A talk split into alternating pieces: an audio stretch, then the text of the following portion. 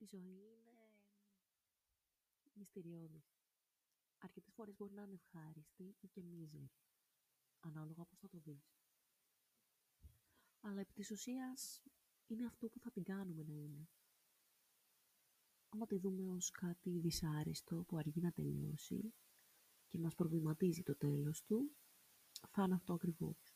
Αν τη δούμε ως μια ευχάριστη περιπέτεια, θα είναι μια ευχάριστη περιπέτεια. Το πρόβλημα με μένα είναι ότι πολύ συχνά εστιάζω στο μετά. Λέω, θα κάνω αυτό και βλέπω το τελικό αποτέλεσμα και δεν χαίρομαι την πορεία. Όταν φτάνω στο τελικό αποτέλεσμα δεν ξέρω τι να κάνω. Ουσιαστικά ε, αυτή τη στιγμή ε, αυτό που θέλω να αλλάξω είναι το να βλέπω το, τις θετικές πλευρές και το τώρα, ας πούμε, κατά κάποιο τρόπο.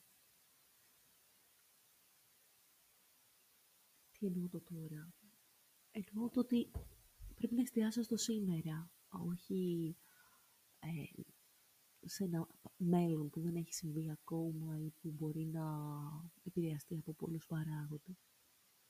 Και τι λέει το σήμερα; Σήμερα είναι Δευτέρα, έχει κρύο πολύ, φυσάει.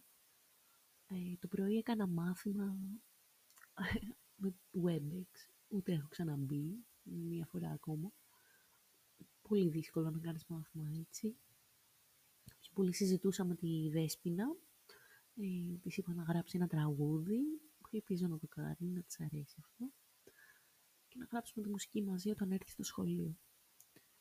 Από εκεί και έπειτα έκανα καφέ με άρωμα κράμελες βουτύρου και ήπια έτσι το καφεδάκι μου. Πήγα στο σούπερ μάρκετ και πήρα λίγα πράγματα, παρότι δεν πολύ έχω λεφτά αυτή τη στιγμή. Έφαγα το σεντουιτσάκι που μου έκανε η θεία Ερμιόνη και έτσι θυμήθηκα γεύσεις πιο πολύ έτσι, πατρικές, γιατί και ο μπαμπάς ε, όταν ζούσε μου έκανε σαντουιτσάκια με έτσι, πολύ σπόρο ψωμί προζυμένιο και έβαζε διάφορα λαντικά και τυριά που του άρεσαν. Ήταν έτσι αυτό, σαν να μου το κάνει ο μπαμπάς αυτό το σάντουιτς, είχε μια τέτοια γεύση. Ε, και μετά τίποτα, κάθομαι και ηχογραφώ podcast. Και μετά θα συνεχίσω την ιστορία για τον κύριο Γρηγόρη που ελπίζω να την τελειώσω μέχρι αύριο μεθαύριο για να αρχίσω τη διπλωματική. Που παραδόξως πήρα μια πολύ ωραία ιδέα χτες στο τρένο από μια μουσική που μου στείλει η κυρία Εύη από το μεταπτυχιακό. Και τι, τι θα κάνω σήμερα; Σήμερα θέλω να είμαι χαμογελαστή και να περάσω ωραία, ακόμα και αν είμαι μέσα στο σπίτι. Γιατί είναι κάτι που μπορώ να το κάνω. Και γι' αυτό θα πω 10 πράγματα τα οποία κάνω μόνη μου και μου αρέσουν πάρα πολύ και με βοηθάνε να φτιάξει το κέφι μου όσο χάλια και αν είμαι ψυχολογικά. Λοιπόν, πρώτο και κύριο είναι να γράφω. Όσο στεναχωρημένη και αν είμαι ή πιεσμένη, όταν αρχίζω και γράφω μια ιστορία, αδειάζει το μυαλό μου τελείως. Μπαίνω στο mindset του χαρακτήρα της ιστορίας, του όλου, ας πούμε, background και εστιάζω εκεί και είναι πολύ ωραίο το ότι τα καταφέρνω ας πούμε έτσι και μετά βλέπω τη ζωή πολύ διαφορετικά. Δηλαδή μπορεί να έχω τσακωθεί με κάποιον και να γράψω ένα κεφάλαιο σε μια ιστορία και μετά να ηρεμήσω τόσο πολύ που να μην θυμάμαι καν γιατί τσακώθηκα μαζί του και να χαλαρώσω. Από εκεί και έπειτα, το δεύτερο που με κάνει να ξεχνιέμαι είναι το να ζωγραφίζω.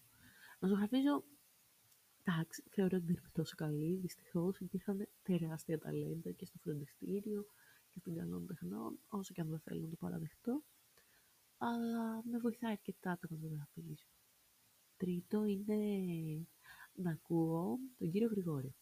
Γιατί συγκεκριμένα τον κύριο Γρηγόρη, γιατί ο κύριος Γρηγόρης έχει κάνει ηχητικά βιβλία, το Harry Potter τα έχω κατεβάσει και τα έχω μόνιμα στον υπολογιστή, αν πέσει το ίντερνετ και καταστραφεί ο κόσμος κλπ. κλπ.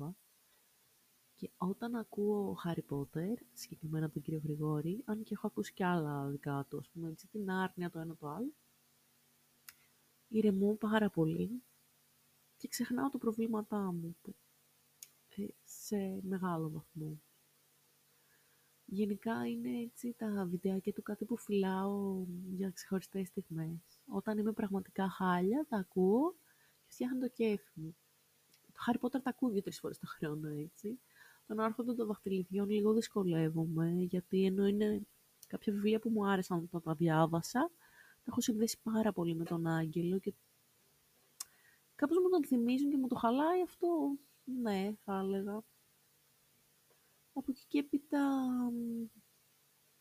είναι μια γνώριμη φωνή η οποία με βάζει σε μια κατάσταση του να πάω να ζωγραφίσω και να ακούω audiobooks και να είμαι χαλαρή ας πούμε και αυτά. Και με βοηθάει πολύ. Τέταρτο πράγμα που κάνω και είμαι μόνη μου και είμαι χαρούμενη είναι το να βλέπω σειρές, φυσικά, αλλά τις σειρές. Γενικά έχω μια μανία με τον Χριστόφορο, όλοι το ξέρουν. Ο Παπακαλιάτης είναι τύπου αξία για μένα. Ξέρω ότι οι σειρές του είναι λίγο corny και cringe και λίγο βαθιά να είναι αλλά μου αρέσουν πάρα πολύ γιατί είναι αυτό ακριβώς. Μου θυμίζουν την εποχή που στην Αθήνα όλοι τρώγανε σάντουιτς στα Everest και πίναν σοκολάτα Βιενουά. Και η εναλλακτική ήταν φραπές ή καφές φίλτρου. Στο φίλτρο στο κουπάκι το άσπρο με το πιατάκι. Δηλαδή, μου θυμίζουν εποχές που πήγαινα, ξέρω εγώ, νήπια, ρε παιδί μου, που πήγαινα στο δημοτικό και έπαιρνα popcorn 300 δραχμές και τυριά από 150. Και τώρα ακούγομαι καλόγρια, αλλά ήμουν πρώτο δημοτικού όταν το κάνω αυτό. Γενικά, είναι ένα aesthetic το οποίο μου αρέσει, έτσι, η νοσταλγία των 90s, ας πούμε. Και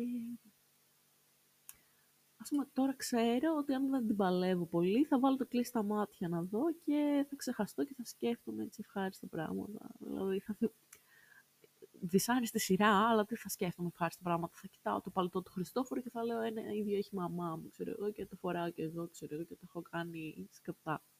Θα κοιτάω την Αθήνα των 90s, θα κοιτάω 90s, τέλος πάντων, αρχές zeros ουσιαστικά τις μουσικές αυτές που ακούγαμε τότε, σκηνές από τα φιλαράκια αυτούς που παίρνει. Και αλλάζει η διάθεσή μου έτσι. Τον έχω ακούσει στις χειρότερες, τον έχω δει στις χειρότερες στιγμές της ζωής μου και στις καλύτερες και πάλι βοηθάει ο Χριστόφορος. Με την επίγνωση ότι είναι cringe και corny, αλλά με το ότι μου αρέσει να βλέπω σειρές του γι' αυτό ακριβώς το λόγο, γιατί ξεχνιέμαι.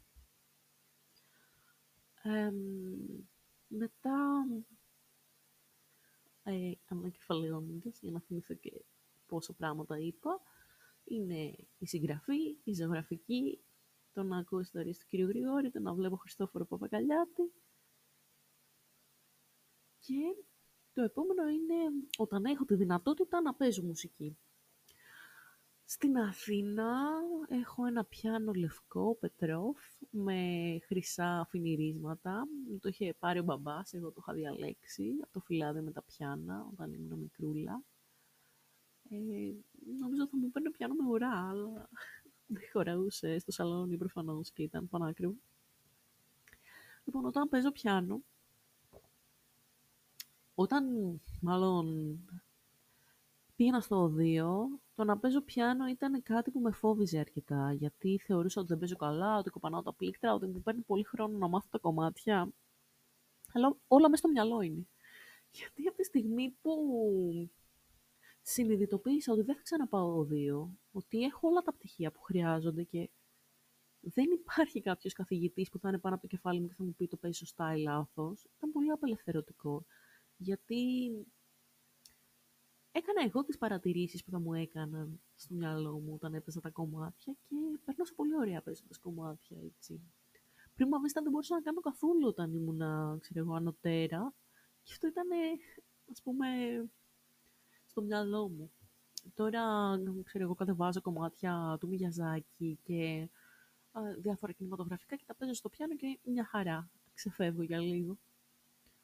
Στην Αθήνα, λοιπόν, στο πιάνο μου, το οποίο έχει ένα θέμα με το πεντάλ, έχει ένα θέμα με, ξέρω εγώ, ε, ξεκουρδίζεται πιο εύκολα, κάνει έτσι τα δικά του. Αν και είναι νέο πιάνο, το 2000 το είχαμε πάρει και για πιάνο είναι μωρό, ας πούμε. Ε, το 2000 καινούριο. Όταν κάθομαι στο πιάνο, ξεχνάω τα πάντα. Ακριβώς το ίδιο με τη συγγραφή. Δηλαδή, ξεχνάω ποια είμαι, που βρίσκομαι, εστιάζω στο κομμάτι, κάνω εικόνες στο μυαλό μου, χρώματα, ταξιδεύω σε μέρη. Σκέφτομαι καταστάσεις. Πάντα, ας πούμε, όταν παίζω το street tango, σκέφτομαι πόσο πολύ με είχε πληγώσει ένα παιδί από τα Ιαπωνικά και καθώς το κομμάτι κυλάει και νομίζω ότι αλλάζω κι εγώ ψυχολογικά, έχω έτσι διάφορες ψυχολογικές διακυμάνσεις και εντάξει, ας πούμε είναι πολύ ε, όμορφο αυτό, γιατί ξεσπάς μέσα από τη μουσική. Ξεσπάς με υγιή τρόπο. Και το συνειδητοποίησα όταν σταμάτησα να παίζω πιάνο, ότι όχι τώρα, ας πούμε, όταν νιώθω κάτι, πώς το εκφράζουμε. Όταν σταμάτησα εννοώ στο 2, γιατί μετά χαλαρώνεις, παίζεις όποτε γουστάρεις όταν είσαι απλά πιανίστα. Ε,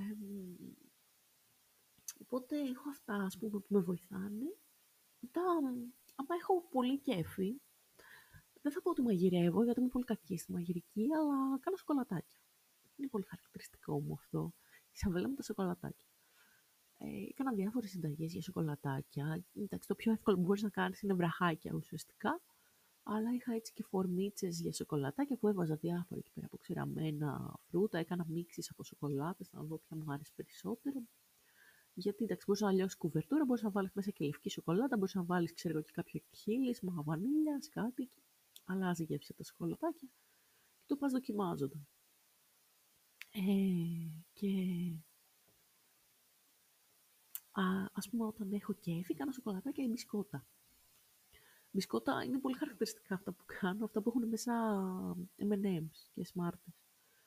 Και μου αρέσει πολύ να το κάνω αυτό, έτσι, μυρωδιά των γλυκών περισσότερο. Και μετά τα μοιράζω σε κόσμο, γιατί δεν μπορώ να τα φάω όλα. Η μάνα μου ποτέ δεν έτρωγε, αλλά εντάξει, οι υπόλοιποι δοκιμάζουν. Ε, πόσα είπα μέχρι στιγμής. Είναι λίγο με τα νούμερα, δεν το έχω. Ε, ναι, έξι πράγματα πρέπει να είπα και να μένουν άλλα τέσσερα. Το έβδομο λοιπόν είναι το ότι μου αρέσει να πηγαίνω βόλτες. Πάλι ακούω τον κύριο Γρηγόρη στις βόλτες, γιατί μου αρέσει έτσι να χάνομαι με τα audiobooks και να περπατάω. Αλλά συνήθως πηγαίνω βόλτες με σκοπό. Δηλαδή, πηγαίνω βούλα γλυφάδα και λέω θα σταματήσω σε αυτό το σούπερ μάρκετ που έχει πολωνικές σοκολάτες και θα πάρω αυτές τις σοκολάτες που έχουν μέσα ουίσκι. Τα σοκολατάκια. Που είναι σαν βαρελάκια και έχουν μέσα ουίσκι. Και εγώ στον δρόμο το Χάρι Πότερ και τις περιπέτειές του και πάω παίρνω τα σοκολατάκια με το ουίσκι και γυρίζω πίσω. Ή πάω, ξέρω εγώ, μέχρι τον Μπαλάσκα και παίρνω περίεργες σοκολάτες ε, με φυσικό βούτυρο και δεν ξέρω εγώ τι. Οπότε είναι και αυτό, ας πούμε, ε, κάτι που μου αρέσει. Τώρα εδώ στο αμύντεο δεν το κάνω καθόλου. Όταν είμαι στο Βόλο πηγαίνω βόλτες με σκοπό στην παραλία και πάντα θα περάσω ή από το Tiger ή από το μαγαζί που πουλάει τα κεριά τα αρωματικά ή από τη φιλομήλα που πουλάει τα είδη σχεδίου. Θα πάω να πάρω κάποιο οτιδήποτε για να ζωγραφίσω ή ό,τι. Ε, λοιπόν...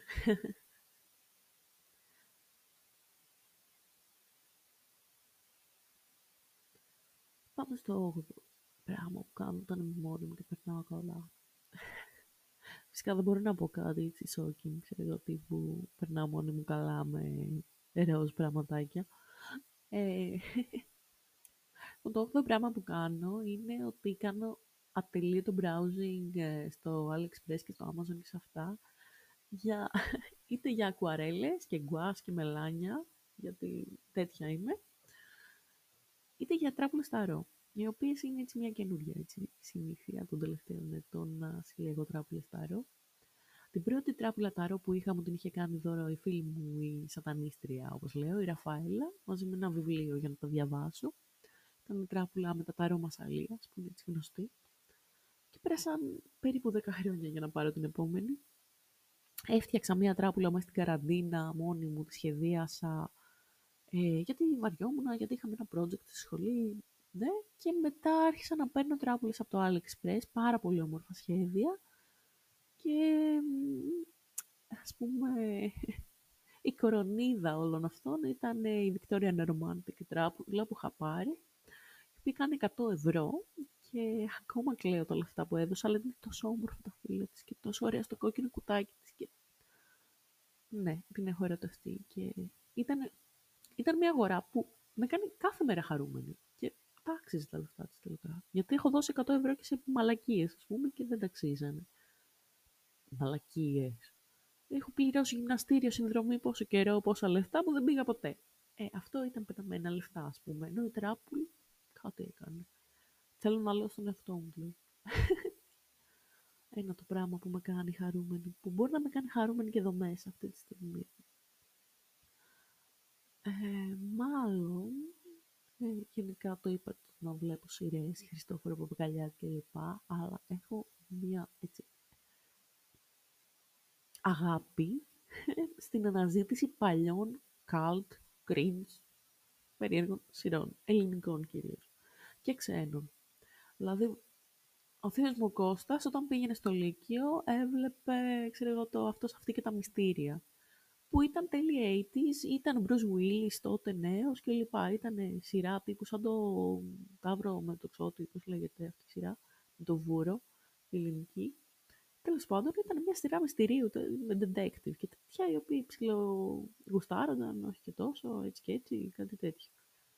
Λοιπόν, αυτή τη σειρά εγώ την είδα, ξέρω εγώ, το 17-16, πρώτη φορά. Μιλάμε 30 χρόνια μετά. 40 ίσως. Τι μαθηματικά ξέρω. 86, 96, 2006, 16. Ναι, 30 χρόνια μετά. Και μου αρέσει γι' αυτό ακριβώς που μου αρέσουν οι σειρές του Παπακαλιάτη, ότι είναι σε μια εποχή που δεν τη ζούμε πια, αλλά μου τη θυμίζει, ακόμα και αν την πέρασα ξόφαλτσα, γιατί εντάξει, 80's του εξωτερικού 90's της Ελλάδας. Και είναι, είναι ωραία. Είναι κάτι που φτιάχνει το κέφι, ας πούμε, και το γουστάρει. Και μπορώ να το κάνω και τώρα. Έχω κατεβάσει σειρές στον υπολογιστή, υπάρχουν χίλιες πλατφόρμες, μπορώ να κάτσω να δω το Highlight Zone μέχρι να παγώσει ο ήλιος, ξέρω εγώ. Το Twilight Zone, επί τη ευκαιρία, είναι κάτι εκπληκτικό, θα έλεγα. Είναι μια σειρά του 59, ασπρόμαυρη, η οποία έχει αυτοτελείς ιστορίες μυστηρίου, τρόμου και υπερφυσικές και με πορώνει σε ακραίο βαθμό, γιατί έχει πάντα ένα έξυπνο plot twist. Πάντα. Και είναι η χαρά του συγγραφέα. Δηλαδή, τις βλέπεις αυτές τις σειρές και γουστάρεις άγρια. Πολύ. Και το δέκατο πράγμα που κάνω, ε, στο σπίτι, μόνη μου, ε, πέρα από το να παίζω πιάνο, να ζωγραφίζω, να γράφω ιστορίες, να ακούω βιβλία του κ. Γρηγόρη, να πηγαίνω βόλτες, να κάνω σοκολατάκια, ε, να βλέπω σειρές του Χριστόφορου Παπακαλιάτη, να αναζητώ σειρές έτσι του εξωτερικού, παλιές και με περίεργο στυλ, και να κάνω browsing για τράπουλες και χρώματα. Το τελευταίο πράγμα που κάνω σπίτι λοιπόν είναι να περνάω πάρα πολλές ώρες στο μπάνιο κάνοντας μπάνιο. Γιατί; Και μάσκες ομορφιάς φυσικά, γιατί είναι μια ολόκληρη γεροτελεστή. Και θα σας πω, κάποια στιγμή στη ζωή μου έκανα δίαιτα πολύ έντονη, είχα χάσει πάρα πολύ βάρος. Και έκανα όλα αυτά τα πράγματα που σας λέω τώρα, δηλαδή που με κάνουν χαρούμενοι ουσιαστικά. Αλλά αυτό που έκανα πολύ συχνά ήταν να βάζω μάσκα σοκολάτας και πουλάει το Hot Center, ξέρω, ένα ευρώ κάνω δύο. Ε, και μύριζε σαν μουσ σοκολάτας, σαν ε, αυτές τις κρέμες της γιώτης, αλλά στο πρόσωπό σου. Και ήταν παγωμένη και ωραία και ναι. Μετά αφού η μάσκα, ας πούμε, ξερενότανε, έκανα ένα πολύ ζεστό μπάνιο, στο οποίο έβαζα, ας πούμε, ξεπλενόταν η μάσκα, έκανα τα μαλλιά μου με ένα σαμπάν που να μυρίζει μπισκότο και το σώμα μου το φρόλιτο που μυρίζει καραμέλα σοκολάτα, όλα αυτά το πουλάει το Hot Center, έτσι, χωρίς ε, να κάνω διαφήμιση. Τα πουλάνε κι αλλού προφανώς. Έβαζα ξέρω εγώ, ένα που λέγεται σουφλέ σώματος που είναι σαν cheesecake αυτό το πράγμα, για body scrub και έχει από πάνω και διάφορα έτσι, σαν κρεμούλα που το βάζεις και είναι απαλά το δέρμα. Έκανα scrub εκεί πέρα με το σφουγγάρι, τρίψε, τρίψε. Ε, έβαζα διάφορα αρωματικά έλαια. όλο, όλο αυτό σαν ερωτηλεστία μου φτιάχνει το κέφι πάρα πολύ. Δηλαδή, να βάλω όλα αυτά τα προϊόντα ομορφιάς και φροντίδα. Και, και παράλληλα να καίω και τα κεράκια που μυρίζουν, ξέρω εγώ, και γράφει άρωμα βιβλιοθήκη το κεράκι. Και ξέρω εγώ, μυρίζει η βιβλιοθήκη. Και όλο αυτό είναι κάτι που μου αρέσει πάρα πολύ. Δηλαδή, είναι κάτι πολύ απλό. Δηλαδή, μπορείς να πεις: Έχω 5 ευρώ, θα πάρω ένα κεράκι έτσι αρωματικό, θα το βάλω να καίει και να μυρίζει ωραία το σπίτι. Θα πάρω και μία μάσκα τέτοια και θα κάνω ποτέ. Και θα περνάω καλά. Και είναι και κάτι που το κάναμε με την Αλεξία, νομίζω. Από εκεί ξεκίνησε το ότι ήμασταν στην κατασκήνωση τα μεσημέρια και κάναμε scrub και μιλούσαμε με τους καθαριστές παύλα κυνηγού φαντασμάτων που θέλουν να πάνε στο σανατόριο τους Πάρλου. Οπότε όλα αυτά είναι πράγματα που μου αρέσουν, τα κάνω. Δεν χρειάζεται παρέα. Δεν χρειάζεται παρέα για να γράψεις μια ιστορία, δεν χρειάζεται παρέα για να ζωγραφίσεις κάτι, να ακούσεις ένα podcast, ε, ένα ηχητικό βιβλιότη. Αλλά σου φτιάχνει το κέφι. Πολύ. Δηλαδή, έχω περιγράψει κατά ε, 80% καλλιτεχνικά πράγματα. Φυσικά όμως μπορεί οποιοδήποτε να βρει κάτι που τον βοηθάει με οποιοδήποτε τρόπο. Δηλαδή, αν μας αρέσει να λύνεις εξισώσεις, λύσεις εξισώσεις. Αν μας αρέσει να διαβάσεις κόμιξ, διάβασε κόμιξ. Αν μας αρέσει να φροντίζεις τον κήπο, φρόντισε τον κήπο. Ε, όλα αυτά είναι πράγματα που μπορεί να βοηθάνε τον καθένα και να νιώθει όμορφα, χωρίς να βασιστείς στους άλλους και χωρίς να, να πληρώσεις και πολλά χρήματα. Πέρα από αυτό που είπαμε τις αγορές ε, από τράπουλες ταρό, οι οποίες κάνουν 5 ευρώ, ξέρω εγώ, το κουτάκι, ε, το σετ, ό,τι, η τράπουλα, μπορείτε να κάνετε και πράγματα τα οποία είναι ωριακά ανέξοδα. Δηλαδή, εντάξει, λίγο ρεύμα θέλει το να δεις σε μία σειρά. Αλλά και πάλι, ας πούμε, μπορεί να κάνει κάποιος ένα scrapbook, να γράψει όλα τα μέρη που θέλει να επισκεφθεί και να νιώσει καλά τώρα. Και ναι, αυτό για σήμερα, γιατί έχω και μάθημα σε λίγο, που σιγά που θα μπει το παιδάκι, αλλά τέλος πάντων. Θα τα ξαναπούμε σύντομα. Και ελπίζω να περνάτε καλά, ελπίζω να ακούγομαι κι εγώ καλύτερα, γιατί είναι αυτό που είπα. Άμα γίνει το κλικ, μετά αλλάζουν πάρα πολλά. Και ελπίζω να αρχίσει να φαίνεται ο κανονικός σε αυτός μου και όχι αυτό το μίζερο κοριτσάκι που είχα γίνει τα τελευταία χρόνια. Να περνάτε καλά και να θυμάστε ότι κάτι και cringe υπάρχει εκεί έξω, το έχω δει. Γεια σας.